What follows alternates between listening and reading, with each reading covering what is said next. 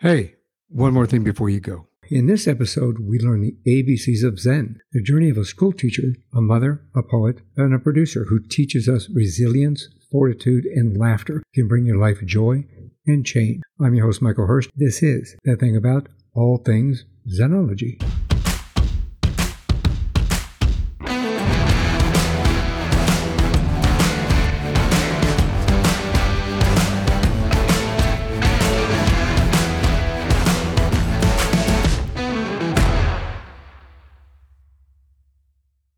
My guest in this episode is Zen Ashe. She's a black woman from the South, born in Baton Rouge, Louisiana. She was educated at HBCU Jarvis Christian College and most recently an artistic entrepreneur. She's a mother raising twins, a poet, a producer, a comedian, an activist, a podcast host, and a survivor. Welcome to the show, Zen. Well, thank you for having me. So I like to talk about your journey. You have an amazing journey from where you came from what you've achieved and how you share things with the world. I'll kind of start at the beginning, if you don't mind. Um, well, I was born uh, in Baton Rouge, as you already said. I kind of grew up between um, Texas. My parents came here when I was six. And then I also grew up in Baton Rouge because I went every summer to spend the summers with my grandparents. So I kind of got some old school values, like working in the garden and making. Uh, my grandmother cooked everything from scratch, as well as you know the more '70s uh, version. So I kind of got two upbringings in a sense, and um, went to Catholic school, then went to public school, started writing poetry in elementary and just continued. It was one of my ways of coping with the world. And then, um, you know, got married out of college, ended up getting divorced and then remarried. Um, my first marriage was an abusive marriage, you know, physically abusive. Um, I stayed in that for five years. It took me about two years of counseling to kind of, um, I guess you could say, get over that you know, I also was uh, what's called um, an adult who was abused as a child, you know, sexually abused. So I had that also to deal with when I kind of came to my adulthood, kind of dealing with all of the healing that I needed to to accomplish. You know, got married again, stayed married until about six years ago, uh, got divorced again. And then I was like, okay, I need to really become the person that I should be. You know, I, I, was very, in a sense, traditional. You know, you get married, you go to college, you have kids, you raise your family. And then I'm thinking, well, some of those things didn't fulfill me the way I wanted them to fulfill me. What what do I need to do? What is my purpose in life? How am I going to make an impact on the world? How am I to, in a sense, how is the world going to know that I was here? What what am I contributing? Just besides, you know, raising a family and, and being a teacher, is there anything else that I have to give? And so I really started looking for that. And then I realized that there were were gaps in what I was seeing around me as far as when I looked at entertainment, I like poetry, I like comedy, I like music, but I couldn't find them all together. So I created a show for indie artists to come out and perform both poetry, comedy, and music. And I wanted it to really be focused around uh, being very uplifting. So there were certain performers I wouldn't put on my show. You know, one of my slogans was come stressed, leave refreshed and stays in, spreads in. So that's kind of how that started.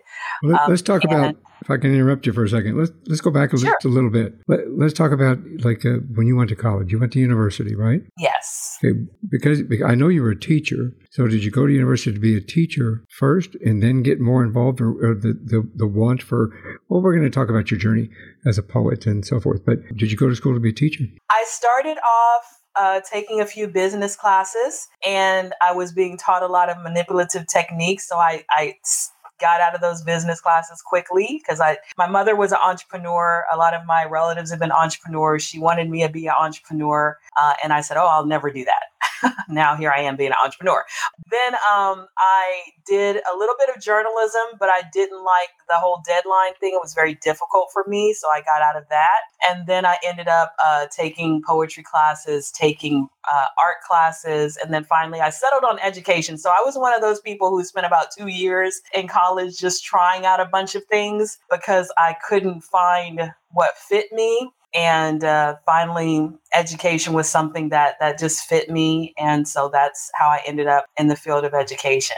Now you were a teacher for over 20 years correct? 26 years. I've been a teacher in uh, i started off i did my student teaching in seventh grade and i was like oh my goodness no i can't. I need a little more maturity. And then i went to ninth grade. I've taught 9th 10th 11th and 12th i've taught uh, english as a second language all the way to advanced placement pre-ap so um, i mostly teach pre-ap in AP now. That's what I taught this past year. But this coming year, I'm going to be teaching English as a second language as well as advanced placement. So that's going to be both ends of the spectrum the, the top kids that are, can get college credit for my class and the ones that are just here for a year and have just learned, you know, some of the basics of the language. That's a big stretch. Help us to understand what AP is. I, am a parent and I understand it from that perspective, but some out there may not. Um, advanced placement is a college board class, so it's open to any student who wants to take it. Basically, what I teach, uh, English 1301 is what you would take in college, or English 1300, which is rhetoric and comp. So we deal with completely nonfiction. We deal with argumentation. We deal with breaking down um, writing rhetorical analysis. The goal of, of advanced placement is for the student to take a college class as a high school student. And when they finish, to be tested by College Board. College Board is the same group that gives the SAT, the PSAT, which are, of course, those tests that you take to place into college to get your SAT score that colleges look for. And the PSAT gives you that ability to get scholarships. Well, the AP test gives you the ability to get college credit for a high school class. If you pass it at a certain level, which is score wise, it's about an 83 or 85 on the test. Um, and if you make that score, you can get college credit in, in many universities. Some require a higher score, like a 90 or a 95, uh, but it depends on the university what they take as far as the score. But it doesn't really give you a numeric score, it gives you a, a one, two, three, four, or five. But I'm just, you know, for the general public, trying to give us give them an idea of what that score will relate to. Well, it gives an opportunity, I think, for kids to get ahead in college early. Yes. Kind of, kind of a jump start, so to speak. My, my yeah. oldest daughter went through AP classes in high school, and it actually gave her a jump start.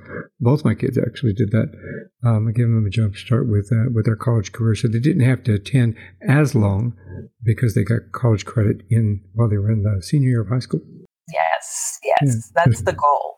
It is a very difficult class. Some some students are uh, really daunted when they start it and they feel overwhelmed. But generally, most students are able to adapt to the workload because it is a lot of homework, a lot of reading, a lot of writing. So it is it is not a high it's not your high school English class. It is a college English class in a high school on a high school campus. Well, and you've been, uh, you were a great teacher because I know that you won the Teacher of the Year for AHS in 2011, 2012, and 2017, 2018. Yes, I've been Teacher of the Year twice. I've been nominated six times. I have two national awards for teaching that students submitted. You know, they submitted me for those. So, yes. And I, I think that you utilize some of those tools that you teach and some of those tools that you learn in the Zenology, which we'll talk about here in a little bit. Yeah, I uh, it's Zenergy, and and Zenergy. yeah, I um, everything that I learn, I try to to instill in my students in terms of just principles. I believe in principle based living. You know, um, Zenergy is the whole idea of principle based living. So we started off with like the, the principle of abundance, access, action. You know, every week is on a different principle. And so we talk about that, our journey and getting better at that. And then people talk about their own personal journey as artists, entrepreneurs, you know, teachers, whatever they are. That's interesting. Can we talk a little bit about? I know that you're a survivor of rape and domestic violence. In regard to that, how has that affected your path in life? Well, um, most of my life up until about 25, I didn't really remember um, the sexual assault. It actually came back when I was in a violent situation with my ex husband and he pinned me down in a certain way. And all of a sudden, all of these flashbacks just hit me. And I was like, oh my God. And I really kind of started to fight him very, very hard. And so there's some survivors that are walking around and they don't remember until something triggers them. And then at that point, um, I ended up in counseling while I was still married for about six months because I was constantly having flashbacks from that time. It was just really traumatic. I would just walk into a room and smell something and I'd have a flashback or hear something and have a flashback. And it was very disruptive to my life. And it was very, in a sense, scary because you didn't feel like you had control of your own mind, or I didn't feel like I had control of my own mind because it was like these, these, when a person, when I had flashbacks, I'll speak that way, it was like I was taken back to that place. Right. And I had to remind myself that this is no longer happening. This is, I'm safe. I'm safe. So, uh, one of the techniques I learned in therapy was okay, you're in the flashback, change something, you know, make the person five inches smaller.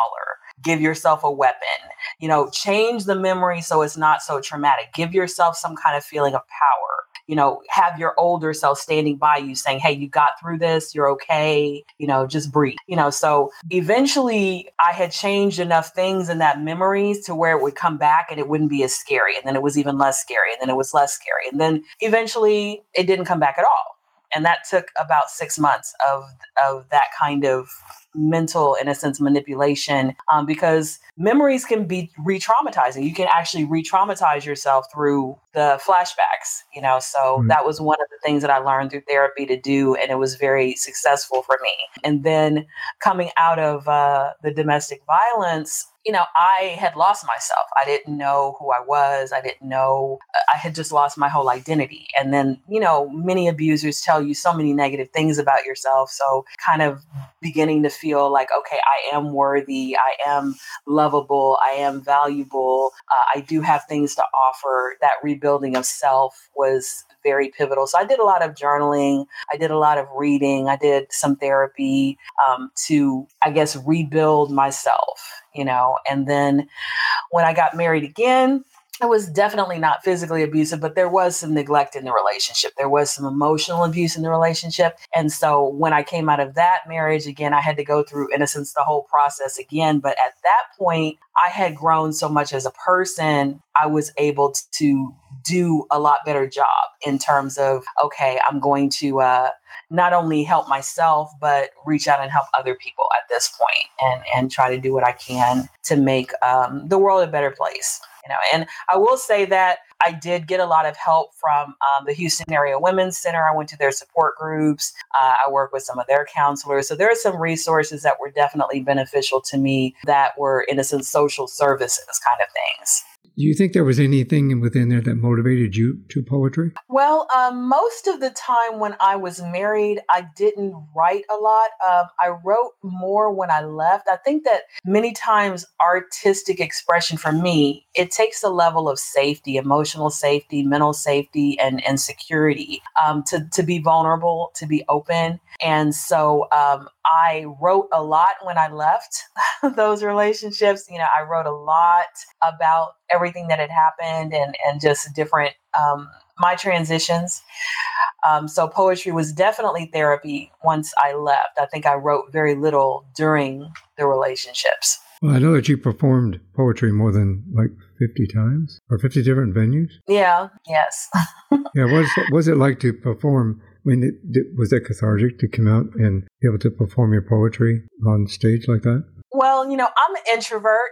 So when um, I first got the idea that I wanted to perform, I didn't really want to perform in a sense. I just wanted to read my work to people. And actually, the first piece I ever did was a piece about my first marriage. It was about domestic violence. Um, and I got such a reception from the audience. It was like they were so receptive to it. It was such a warm reception that I was like, oh my gosh, the energy from the audience was something I had never experienced before. It was I wanted to go back. I wanted to do it again. And then um, I was dating a guy at the time who used to be a photographer for a magazine. He was like, "Oh my god, that was so incredible!" He was such a cheerleader.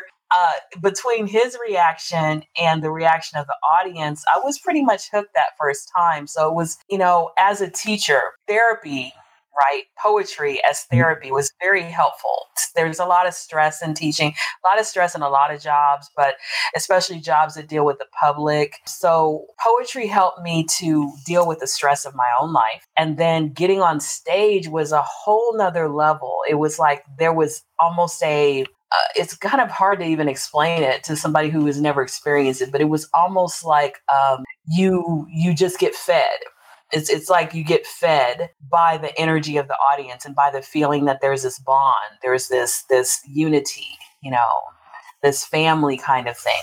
And so I really I really love that and and um, that was one of the reasons why I created my show because I noticed that different shows had different levels of that. Some shows were more competitive Right. and you didn't get that same feeling of unity. And some shows were much more about the artistic expression and the bond of the with the audience.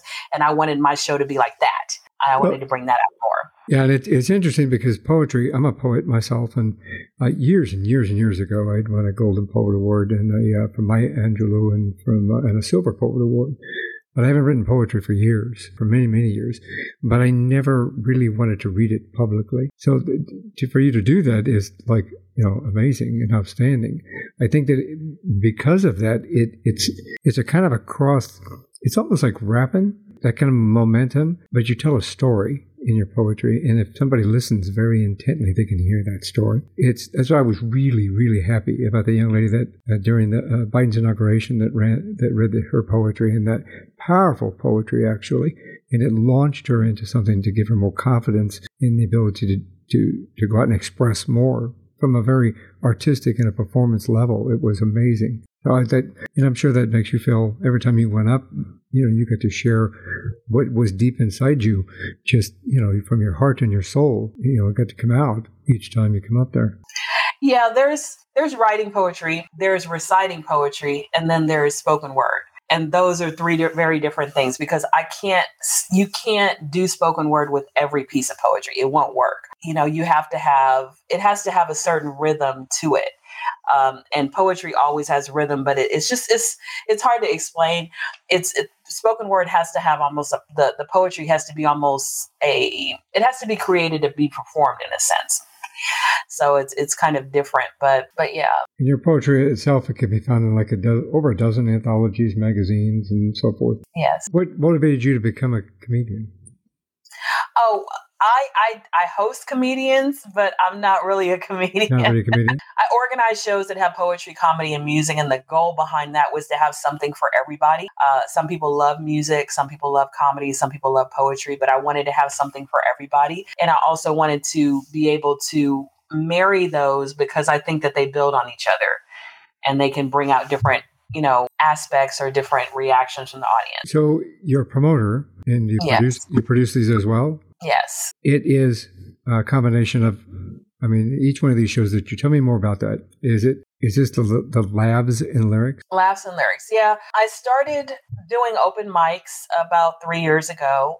Um, I had been, well, actually, I started doing open mics about four years ago. I started performing about four years ago. And then three years ago, I was doing an open mic, and the owner just came up to me and he said, I don't like this open mic. I'm going to keep doing it, but I don't like the fact that I never know who's going to show up, how many performers are going to show up, and I can't guarantee my audience anything. I can't guarantee my the people that are coming mm-hmm. anything. Um, and he's like, I really like your poetry. I like your style. I like, you know, I just like your vibe. He was like, Could you create a show for me where I could have a flyer with performers on it and I would know who's going to come? I would know how many performers were going to be. I could tell people it's going to be a two hour show. And I said, uh, okay, give me a month. And uh, I just talked to everybody I knew. I had, you know, my mother was an entrepreneur and she had taught me how to network from the time I was a teen. And so when I went out and performed, I just, I had been gathering numbers for about a year. So I had numbers of a lot of people, a lot of performers by that time, just because, just because it was what I was taught to do. And so um, I just started calling people up. I need a DJ. I need somebody to create a flyer. I need, you know, I need a co-host because at that time I'm an introvert, so I've never mm-hmm. hosted a show before. So I'm like, I need some help. So I need a co-host. And then um, the idea came, okay, we're going to make this comedy, music, and poetry. So let me get a comedian who's going to co-host with me because I can be kind of serious. I need somebody to keep the energy up. And so a month later, we had our first show you know, everybody, all of the performers that I talked to except one agreed to come out, and we had a great show. And then that was the first show of about 60 over the last uh, three years. And, yeah. And when COVID happened, of course, all of those shows went away. We we we couldn't have any live shows. So I was going to ask you how COVID affected. I've talked to a few other comedians and entertainers, actually, both uh, musicians um, as well as comedians, who had said that uh, their life basically stopped. Yeah. Well, it was so for me. It was so traumatic. It was like a death. COVID, the quarantine because as I said, when you get to being used to performing, and I was probably performing at least once a week and had done that for about two years at that time, to go from four performances a month to no performances and you don't even know mm-hmm. when it's coming back. Plus, this was my second income. It was very traumatic. Um, and so it took me again back to okay, how do I cope with this? How do I deal with this loss? And that's what that's where actually Zenergy came out of because people have been telling me I should create a podcast for the, the two years ever since my first show. They were like, "Oh, you have a great voice. You know, you would have a great podcast. You know, you have great poetry. People would tune in to listen to it." And I'm like, mm, "I already have a show to do my poetry. Why would I have a podcast?" So I didn't have I didn't feel like I had anything to talk about. But then when COVID happened, and I felt such a loss, and I had no idea how to deal with the loss um, then I was I, I, actually came up with a way to deal with it, which was to go back to the principles that had guided my life and actually make a list of them. And I actually wrote them out as the ABCs. I just started writing down all of these things that I valued, all of these things that I still had, even though we had a quarantine going on, mm-hmm. even though we had, you know, George Floyd killed and there were protests in the street, even though people were losing their jobs, there were still things that I had that were internal that none of that was going to take away from me. And it gave me such a feeling of peace and security. I could sit there and write about these and decide how I'm going to incorporate this more into my life, how I'm going to let this guide me into, you know, transitioning to the next thing. And so I'm like, okay, this is what I'm going to talk about. I'm going to get people to come on here. We're going to talk about these principles. We're going to talk about how we're coping and we're going to talk about how we're moving to the next thing. And that's a very good thing from that perspective. I know that COVID, COVID changed people's lives. Uh, unfortunately, some of them changed for the worse. Uh, permanently, but I think that it uh, kind of gave us a new perspective on uh, the value of what we have and what we're missing and what needs to be there. So it sounds like you took the ABCs of that and put it into play to help people move forward in life. Yeah, I did. And um, so I started it. I took a podcasting class because I didn't know anything. Um, and I took a podcasting class and then I like I said, I had already listed all these topics and then I just kind of put it out there. I got the, I went on Fiverr, got my little podcast art done, mm-hmm. and uh, I put out a little blurb of what it was going to be about. And I did the first two episodes myself because I wanted to just get used to being on the mic right. and all that. And then I started inviting guests on. And um, so from that first show in October till now, I've done um, 36 episodes. And um, we're in 57 cities and 20 countries. I have subscribers now. Oh, that's amazing. Yeah, that's amazing. And yeah, I've created all kind of merchandise that goes with it, you know, so that's become, you know, a whole a whole nother business in a sense. Entrepreneur. So, yes. it's a whole level of entrepreneurship. Or, yes. Or I guess when I, when I I've been part of Podfest and a few of the I don't know if you've heard of Podfest or not. It, we actually broke two world records um, for attendance to Podfest. I say we because I was, was a speaker there. I'm one of the keynote speakers at the last one, and uh, oh, okay. yeah, we broke two world records. But in there, we call it solopreneurship. They've changed, they kind of coined that little term there, which is unique. Um, how does the Houston? Uh, I know that you're a, an organizer for the Poets for Change. How how did that come about? Well, um, when I first started my Laughs and Lyrics show, again, I, I told you that I saw gaps. So um, I saw that people were trying to do like coat drives and blanket drives and shoe drives and you know canned food drives and all these different things. And they were doing it through schools they were doing it through churches and there were people who didn't have kids in school and didn't go to church. But they mm-hmm. did go out at night and they did go out for entertainment and so um, I started to incorporate with some of my shows. Okay, if you bring a canned food or if you bring, you know, um, a, a toy for a child, you know, around Christmas time, or if you, you know, whatever, you get a discount. On your ticket, or even you get in free. You know, just mm-hmm. depended mm-hmm. on if we had sponsors or not for that show. And so I ended up being able to partner with um, different community organizations and say, hey, okay, come on out.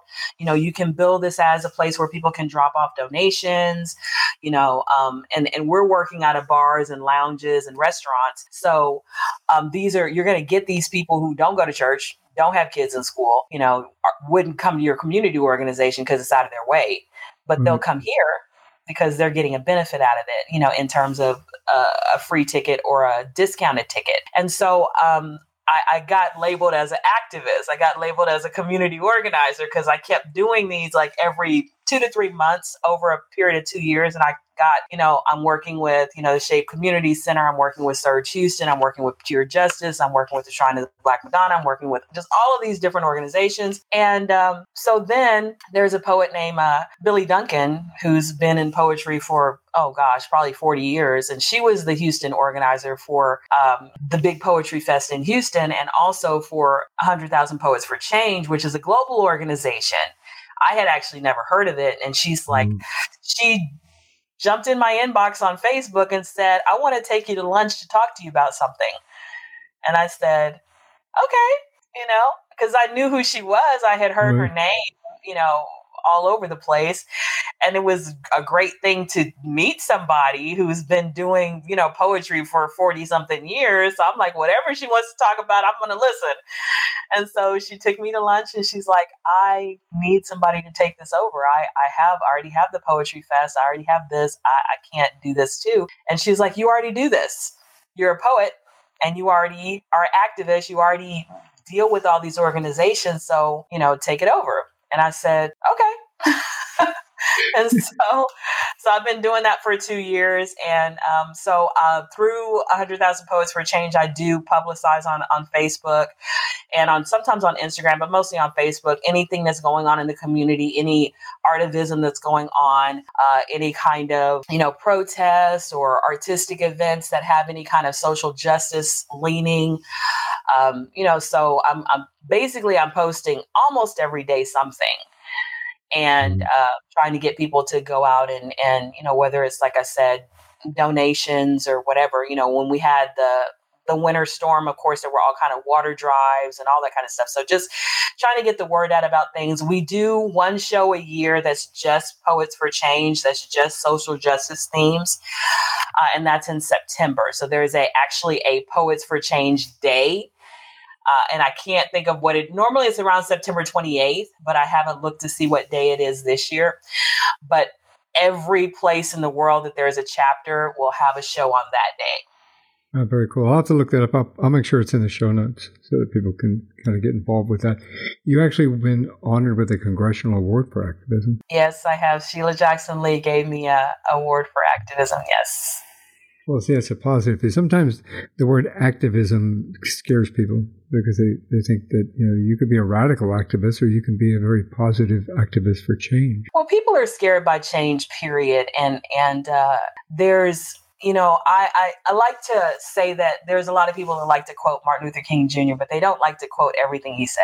Right. And one of the things that he said was a riot is the voice of the people when they've been silenced. And mm. now we don't want anybody to riot. We don't want anybody to be hurt or injured. You know, I don't think anybody wants that. Mm. But there's a reason why things happen. And sometimes people are so angry with the effect, but they want to deny that the cause even exists. And that's really unfair. That's really ridiculous, you know. So, um, I would hope that people would find positive ways to make change, but that, you know, many of the things that have happened in our history have come from violence. The Civil War led to mm-hmm. emancipation. Had we not had a Civil War, I'd probably still be a slave. So I can't, as a Black person, as a Black woman, there's no way in the world that I can say that there's no room or need ever for people to take up arms. And the same people that are upset about activists, in a sense, many of those same people are up in arms about their Second Amendment rights. Mm-hmm. And they feel like they should have the right to carry a gun and nobody should take that away from them. But then they're upset with somebody carrying a sign or kneeling Yeah, I agree with that. I think that sometimes it's taken too far and out of context in many ways, and sometimes they take a definition to fit their own needs and how they how they need to fit. Um, I believe that, um, unfortunately, I believe that there are those individuals that uh, take something to the extreme, and that extreme does is, doesn't have a place in any of this. Um, peaceful works, um, communication works and being an activist in the right context works um, without injury, without violence. You know, to a perspective, like I say, civil, like you said earlier, the Civil War, it, it was an extreme, but it also, in that sense, it was kind of a necessity for change which is a whole other conversation, necessity for change in that regard. What you do is a good thing and, and the activism that you promote is a good thing, is a positive thing. You you you you push people to to work in a very good direction, in, in no matter what, and you don't promote violence, which is a positive thing. So, um, you did write a self help book, though. I, have written two. Um, the one the, I'm actually working on the next volume of this one, which is this is my personal development package. It's a $15 package. So it comes with a workbook, stickers, a blank journal, a motivational band, and tabs. And it goes with the podcast. So actually, this is like a finished page, and I'm trying to you got it. this is like a blank page. So basically, at the top of every page, there is a concept. So the first volume one was all A's. So this one happens to be abundance. You know, the idea that, you know, we are fed the idea of scarcity and that leads to so much fear. But if you replace that with the idea of abundance, that there is enough for everybody, you know, and that I, I don't have to fight and step over you to get my needs met Right. We mm-hmm. can actually work together cooperatively and there's enough for both of us. You know, so up at the top, you get, as I mentioned, you get a blank journal, you tab the journal, and then you answer the journal prompts, you know, inside of your journal. And like this is mine, and I'm actually got it upside down.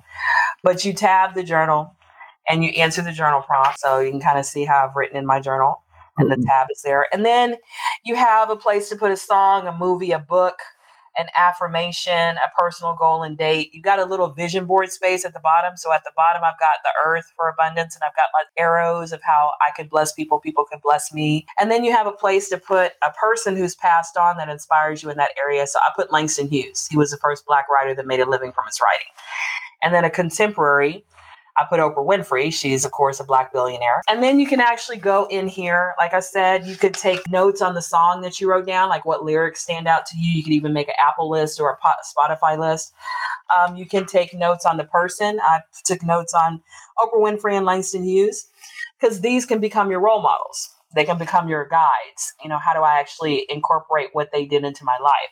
You can take notes on the book. Uh, you know i'm a teacher. I believe in reading. So you can take notes on the book that you got for that um, topic. And then you go on to the next topic. And so there's actually 16 topics in this first volume one that i created you know and so you go through and you you know you fill out the next one and then some of them ask you for a motivational speaker. There's meditation prompts in here, you know.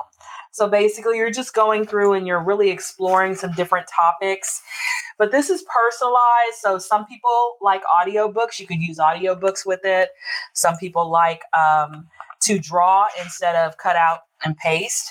You know, so you can do that. You can put words in here instead of drawing or cutting and pasting. So it's very personalized. But the whole goal is for you to really delve deeply into the principles that make your life work and help you to really focus in on that toolbox. I call it creating a toolbox. You create a toolbox, and then when you need it, you reach in and you get the tool that you need. You know, whether that tool is, you know, taking action or having balance or having boundaries or whatever. So these are all concepts that we cover in Zenergy. And so each page actually goes with um, one of my, the episodes of my podcast. And you actually hear me and whoever the guest is talk about how we actually applied that principle to our life. You know, so that's That's actually the self help book, one of them that I created. The, the other self help book was just on abundance. It was a mini book. So these are both mini books. This is a 20 page workbook, and the um, abundance book is about 25 pages. So, so far, I've been creating really things that I think are digestible. You know, this workbook, you could do a page a week and with 16 topics, it'll take you about four months to get through it, but really delve into that page and really apply it to your life because it's about applying it to your life and really giving yourself something that's going to help you get more in touch with yourself, your goals, your affirmations. You're feeding positivity into your life. You know, so there are a lot of people that have said, Hey, this really magnified my goals for me. This really helped me to like sift through things. It really helped me clarify my direction. And a lot of people have needed those kind of things during quarantine, you know, over the last couple of years. So I created this because I needed it. I had to reestablish myself, re feel like I had some secure footing and and foundation. And then it was so helpful to me that I was like, I'm going to share this. I'm going to actually create, you know, take all my journals and put them in a digestible form where other people can kind of go on this journey. And so, yeah. So yeah. I actually do workshops with it too. Necessity is the mother of invention. yes. The, the old cliche. So yes. the ABCs of Zen, yes. basically, is you've created this formula. Are you a coach? I am. I don't consider myself a coach. I do say that on my podcast that a coach draws out hidden potential in a subject. But when people say life coach, I've never done any training as a coach. I am a mom. I am a high school educator with 26 years. So I know how to write curriculum. I've done that many times um, that's my background. That's my training in terms of I know how to write curriculum. I know how to help people learn. That's what I've done for 26 years of my life. That's what I've been trained to do through every staff development I've ever taken over 26 years, plus my college degree.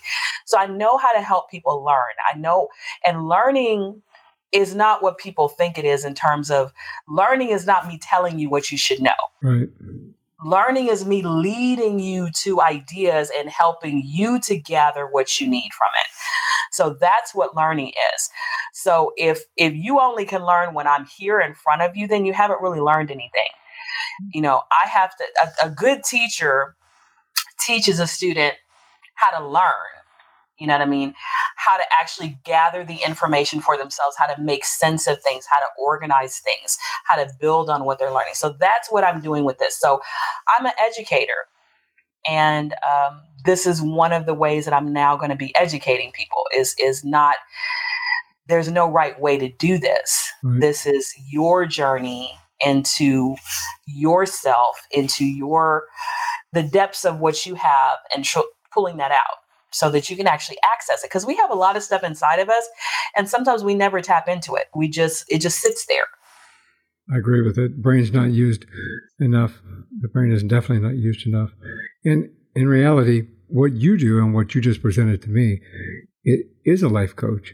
You know you may not have a certificate that says life coach but experience and education behind you create that environment for you to be able to educate nurture motivate and inspire and, and to me, that's a better life coach because you come from experience. Well, thank you. I'll, I'll accept that. I just never want people to say, "Well, you told me I, you know, I, I'm going to tell you what I what I really am." You know, I don't want I don't want to take credit for anything I might not have, in a sense, earned. But I agree. I, I definitely agree with everything you said, and I appreciate you giving me that you know, title. You you you earned it. you know, it, it's one Thank of these things you. that you know back and obviously people can see my gray hair now. I'm not a young chicken. Way back when, you know, we didn't have life coaches, we had mentors. Yes. And, and, the mentor did exactly what you're doing right now with people. You are being a mentor to other individuals to help motivate, inspire, move forward in their life. And yes. they've just evolved that into a term they call, and I'm not dissing life coaches, they, they, they've evolved that into a term called life coach and in reality, you're a mentor. Yes. And, and, that's what you've done with people. So, is that how um, your podcast came about? I mean, do, that yes, that is how the podcast came about. Um, I actually, you know, we went into quarantine in in Houston, March sixteenth of 2020, and so um, I spent from March to October really doing a lot of writing, a lot of self searching. I took the podcasting class that I told you about, but after let's say March, April, May, June, July, probably the first five months when I was just doing so much self searching and I was like, I have something to talk about now. That's where the podcast idea came from to to share, you know, my five month journey in a mm-hmm. sense into feeling like I, I can now cope with this unprecedented set of events that completely threw me for a loop, made me very fearful, confused, angry. You know, every emotion on the planet I'm feeling looking at you know what i felt was ineptitude in politics and and just looking at everything mm-hmm. and i felt like i was spinning and i'm like i don't like to spin in circles i don't like to feel completely out of control i don't like i don't like any of these feelings that i'm having I'm going to feel them. I'm not going to suppress them, but I got to do something mm. to to make myself be in a better mental state, emotional state, um, and to give myself a direction. Because I feel like you know, if you can take any kind of action that's positive, that's good. And I didn't know what kind of positive action to take. So like I said, after doing about five months of journaling, meditating, praying, you know, just all that stuff. Mm-hmm. then I was like, okay, I, I have I have a plan and I have all these ideas and, and I put it all down and then I was like, okay, I'm gonna turn this into a podcast because I know that I'm not the only one feeling this. And I'm not the only one that is experiencing this. And I have I have a way that worked for me. And if it can help somebody else, then it would be kind of selfish for me not to share it. So well, I think you I think you're creating an environment that is a positive environment for people to grow, and you've done, you're doing it in a very unique way. And I really like how you how you connect your book, your workbook, with with your podcast because in your podcast you you talk to your guests that come on. You talk about yes. a diverse set of topics too, right? Yeah, like I said, every podcast is themed. Like I said, the last one we just did, we did on bouncing back. Now that's, I mean, quarantine right mm. there. We're, we're, we're, everything's opening up. So my son actually came on that podcast and my cameraman came on the podcast. So he was kind of off camera, but he's talking because, uh, you know, we've got here our adult perspective. I'm 50. My cameraman is in his 30s. My son is 26. But we all have an experience with bouncing back. Right you know and so we're talking about that we're talking about it educationally professionally relationship wise you know so personally um, but yeah every every week is a different concept and what i do um, i have a link tree that I'll, you'll show a, a little bit later and it there's a a little form that says podcast guest form so if somebody were to click on that there are 10 topics up at a time and the person would pick their topic and then they would fill out, you know, the information, the biographical information on themselves. But the reason I put up 10 topics at a time is I really believe a lot in serendipity. You know, I believe that if you were to pick, let's say I'm I just did an episode on B, letter B, right. but you pick one on D that's up on my my list, it's time for that one. You know I'm saying? If you're right. the next guest. The universe so, talking to you. Yes, the universe talking. So um I put all the episodes up, of course, on my uh, website, so you can go alphabetically. But on the podcast, they're not alphabetical. They just happened in the order that they were recorded. And um, I just feel like, you know, it's serendipity. It's the universe saying, it's time for this one. It's time for this one. It's time for this one. So whenever somebody picks that one, I take it off the list. We do the episode, and then, you know, it goes up on the podcast. And yeah, so I'm, I'm definitely in how could you say I want to be in the flow of things. I want to be, you know, just letting the world, letting the universe, letting serendipity happen. And there we go. That's well, that, the next episode. That works. It's a very unique way of approaching that. You know, you get the topics covered, and then you get them covered at the time they need to be covered, and, yeah. and the time they need to be sh- shared with with the world. So that, right. that's yeah, very cool, very cool. Um, what inspires you? Everything inspires me. I mean, um, when you wake up in the morning and you hear birds chirping, you know, that's inspiration. Um, a great cup of coffee and for inspiration, uh, something someone says. There's lots of things that people say. And I'm like, ooh, that was a really great idea. That was a really unique perspective. So, as a writer, I'm constantly inspired by things. I'm constantly jotting things down. Oh, I'm going to come back to that later. I'm going to write about that later. So, uh, everything inspires me, um, good and bad. You know, I think bad things can inspire us to to deal with them. Good things can inspire us in in how wonderful the world is. So it's there's not one thing that inspires me. It's it's everything in life. That's a good thing. Do you have any advice for others that are going through the same journey that you went through? Um I guess the advice would be just to really listen to your heart, listen to yourself, you know, um I will say sometimes that in a sense, I, I wasted some of my life, you know, and I don't believe that there are any accidents. So I'm saying that in the term of if I had given myself permission to do more with my talents, I probably would have accomplished more at this point. So I think that we have to give ourselves permission to use the abilities and talents that we have, even if the way that we plan to use them is not traditional. Right. You know, uh, sometimes people think, well, if I if I can't do it this way that people say I should do it, then I guess I shouldn't do it. No, um, you have to just follow the the synchronicities. Follow those those things that happen. Then you're like, hmm, that was interesting that that happened. That seems like a door of opportunity just opened. Like yeah. I'll go back to my experience. I'm doing open mics, and this person says I'd like you to create a show. I could have said, Oh, I don't know how to create a show. I could have said that. I didn't say that. I said, Give me a month. All right. So if you get an opportunity and you don't know how to do it, do it anyway. Figure it out along the way. Ask for some time. Give yourself permission to make mistakes. So I, I think that people who are on a journey have to realize that the journey is about stumbling sometimes and picking yourself up. It's about giving yourself permission to not know, giving mm-hmm. yourself permission to come out of your comfort zone, um, and and just go for it. That's a good thing. And I want to take you to tell us how somebody can get in touch with you. Yeah, so um, you can go to my website, laughzandlyrics.com. That's L A U G H Z A N D lyrics.com. I do have merch on that website. I also have the past podcast episodes on that website.